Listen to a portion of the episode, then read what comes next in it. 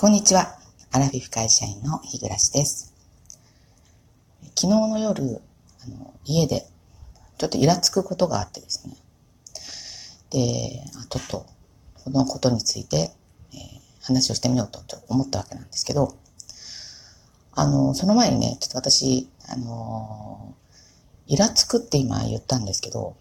イラつくっていう言葉が、うん、そのちっちゃい頃から使ってたかなと思ってですね、その、まあ、イラつく感覚っていうのが小さい頃からあったかどうかっていうのは別として、こう、初めてイラついた時にですね、イラつくっていう表現は、なん。か昔はなかったような気がするん。ですよね。例えば、イライラするとか、あの、苛立つっていうような言葉は、まあ、あの、あったと思います。多分ね。イラつくっていうのあったかなと思って、ちょっとふっと思ってですね。で、ちょっとニュアンス的にこのイラつくっていうのは、あの、自分自身の中でこう、こうどうでしょう、イライラしてるっていうよりは、相手があって、その相手の行動に対して、こう、イライラさせられたっていう、そういうニュアンス、イラつくってないですかね。なんかこう、そんなちょっと気がして、まあ、まさに私も昨日はね、このイラつくっていう あの、えー、状況だったんですけど、まあ相手はね、まあ夫なんですけどね。あのー、まあ人にはそれぞれ得て増えてがあるっていうのはね、わかるんですけど、その、苦手だからこそ、こうなんとか克服しようと思う努力が見られないときに、すごく、なんか、そういうのを見ると、それこそイラつくんですよね。ええ。あの、昨日、あの、夫が、身に覚えのないクレジットの請求が来てるって私に言うわけですよ。で、多分メールが来てたんだと思うんですけど、ちょっと今、今この配信するとき思えばですよね、メールに、あの、支払い、あの、支払いのことについて、えー、あ、お支払いがありますとかいうメールの通知は来るにせよ、そのメールにいくら使ったかっていうのは多分ね、載ってないはずなんですよね。なんかどこか、その、えー、アプリか、まあ、その、ホームページかに、で、あの、自分のね、あの、ログインしてですね、自分のあの ID でログインして、なんか見ないと初めて、えー、見ないとわかんないっていうような仕組みになってたはずなんですけど、まあそこはちょっと今考えれば謎なんですけどね、あの4万円のあの請求があるっていうんですよね。確かに、夫はね、あの、クレジットで物買わない、クレジットで物買わないっていうか、あの、そのカード、それはあのクレジットカードのなんですけどね、カード会社なんですけど、そのクレジットカードの、では、あの、買い物を、あの、多分してないと思うんですよ。ちょっとあの、話がややこらしくなるんで、あの、言いますと、ね、楽天なんですけどね、あの、楽天カードの請求が4万円も来てるって言うんですよ。で、あの人は楽天で買い物しないし、まあ私は楽天でね、もパラの買い物しますけど、で、おかしいなと思って、まあ私もその時ピンとこなかったんですけど、まあ即座にね、あの、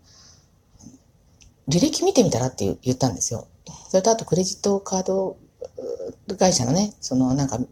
自分の見られるサイトがあるじゃないですか。でそんなのでちょっと確認すればって言ったんですけど、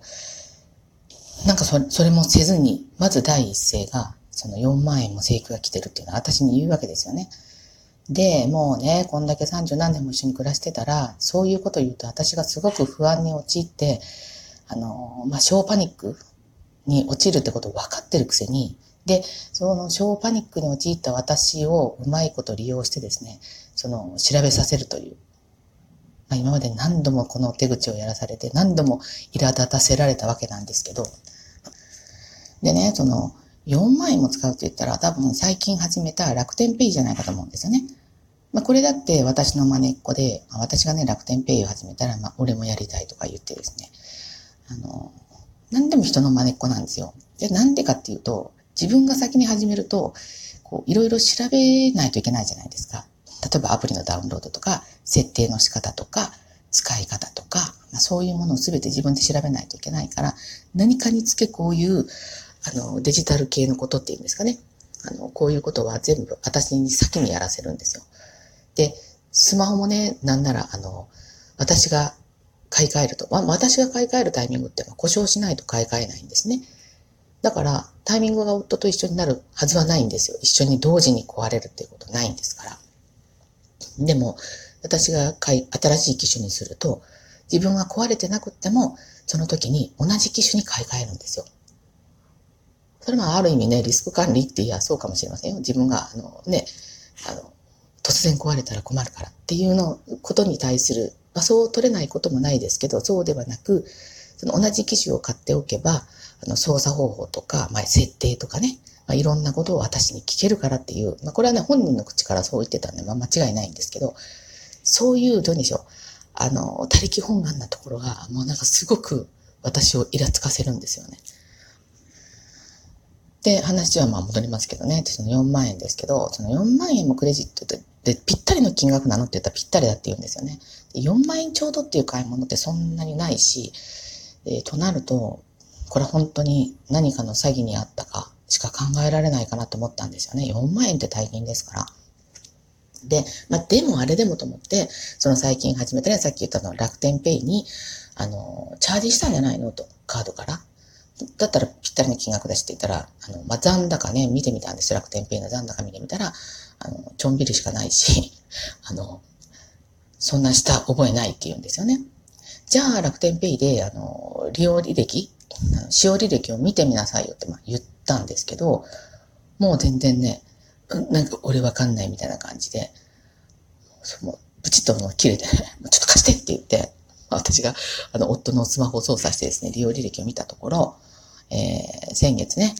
あの、あれですよ、自動車税を、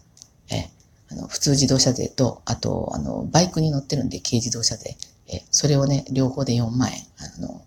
4万円ちょうど、ちょうどじゃないんですけどね、あの、税金は。ただ、チャージをね、楽天ペイからあの払ったんです。それもね、しかも私がめちゃくちゃレクチャーして、ああやれこうやれだの言って、結局自分じゃできないから、私が、あの、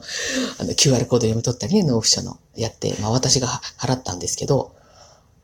なんかやってみようと思うのはいいんだけど、結局は人にやらせるという、あの、本当にね、イラつかせられた記憶が蘇って、もう、あのねって私言いましたよね。ちょっとまあ忘れてる私も私かもしれませんけど、まあ知りませんよ。人のお金なんだから。で、それをね、4万円も払って忘れてるっていう、しかも、毎月ぐらいそのぐらい払ってるんならですけど、あの人本当にお金使わない人なんで、全部私が払ってるわけですからね。なので、その、覚えてろよと思うんですよね。で、この私のこのイラつかせられた気持ちと、あと心配した気持ち、なんか詐欺にあったんじゃないかっていう、このなんかこの精神的なあのストレスとかの疲労っていうんですか、このもう取り戻せって感じでね、めちゃくちゃイラつかせられたんですけれども、私もね、決してデジタルに強い方じゃないんですよ。でも、まあ、あの、よくね、会社でも、そのね、ワードとかエクセルとか、あの、いろいろ使いますよね。いろんなソフト使いますけど、わからないことやっぱありますよ。で、あの、こういうことしたいなと思った時に、あの、いつも使ってる操作だったらね、この、もう頭に入ってるからわかりますけど、たまにやろうと思ってね、例えばこの前困ったのが、あの、ワードの、ワードの、えー、何？表、表、入れた表の中にまたちっちゃい表を入れるっていう。で、入れたんだけど、そのちっちゃい入れた表の位置が定まらなくてちょっと困って、で、それも、あのね、Google ですぐ検索したら、あ、なんだこうかって。で、結局それで割と乗り越えられてるんですよね。夫はそれをしないんですよ。もともと知識がないのに、考えたって、こう、答えが出るわけないんですよね。だからいつも、あの、適当なワードでね、あの、検索してごらん出てくるからって、それか、どこでもいいからちょっとクリックしてみる、押してみる。何でもいいから押してみるっていうのに、それもしない。なんですよね。だからそこが、もう何回言ってもダメなんで、多分、多分もうダメなんだろうなと。勇気がないのかな？押してみる勇気がね。で、まあそうやって私昨日イラつかせられたんですけど、逆にね、夫は私の、えー、私ってすっごい方向音痴なんですよ。で、それに結構イラついてるみたいで、まあ私はその、夫にそのデジタル系のことでね、デジタル、大したデジタルじゃないんですけど、イラつかせられた報復をですね、そこでされている。あの、でも方向音痴ってね、これ治らないと思うんですよ。生まれつきっていうか、もう何体がそうなってるっていうか、だから夫のやつとは違うと思うんですけど、あの、本当にね、あの、地下に、地下街とか降りるじゃないですか。で、まあ、降りないと向こうに渡れないっていうような地下街の時に、もう行きたい方向をこう、常に人差し指で指してるんですよ、私ね。で、指しといて、あの、たまにその階段が折り返しになってたりすると、行きたい方向が今度反対方向になるじゃないですか。多分本当にね、出た時にわかんなくなるんですよ、方向が。だからその指を、こう、階段を折り返したら、今度はあの、今までは進行方向に向いてた指をですね、自分の方向にお腹の方向に向けて、私が来た方向は常にこっちなのよというような感じですね。えやらないとわからないぐらい方向音痴だし、あの初めて行ったところは、行きと帰りの風景が全く違うんで、あの、もうそれが分かってるから帰れなくなるっていうのは、だからね、この行きに、たまにこう時々後ろを振り返りながら、こう帰る時の風景を頭に入れながらですね、帰るんですよ。あの、後ろから、後ろからあの、ね、ついて歩いてる人、もしね、あの、いた時には、なんでこいつ何度も後ろに振り返りやがってみたいな感じでしょうけど、そういう人がいたら、あの、そういうことです。はい。まあ、でもね、最近はこのスマホがね、あの、あるので、あの、だいぶね、あの、その景色を見なくても、私はね、あの、それで導かれて、あの、目的地にね、着くことができるようになってるのも、ありがたい世の中にはなりましたけれども。はい。あの、ということでね、えっ、ー、と、まあ、家庭というちっちゃい世界たった二人の世界ですけど、まあ、いろんな、あの、いざこざが毎日起きていてね、くたびれるなと、まあ、イラつかせられた話でした。はい。あの、今日はね、あの、金曜日、やっと金曜日ですけど、明日はね、ちょっと気持ちゆっくりできるかなというようなところで、えーおります。今日はね、昼から、あの、病院に行こうかなと、あの、持病のね、病院に行こうかなと思っております。はい。ということで、えー、最後までお聴きくださってありがとうございました。えー、もしよければまた次回も聴いてください。それでは次回の配信まで失礼いたします。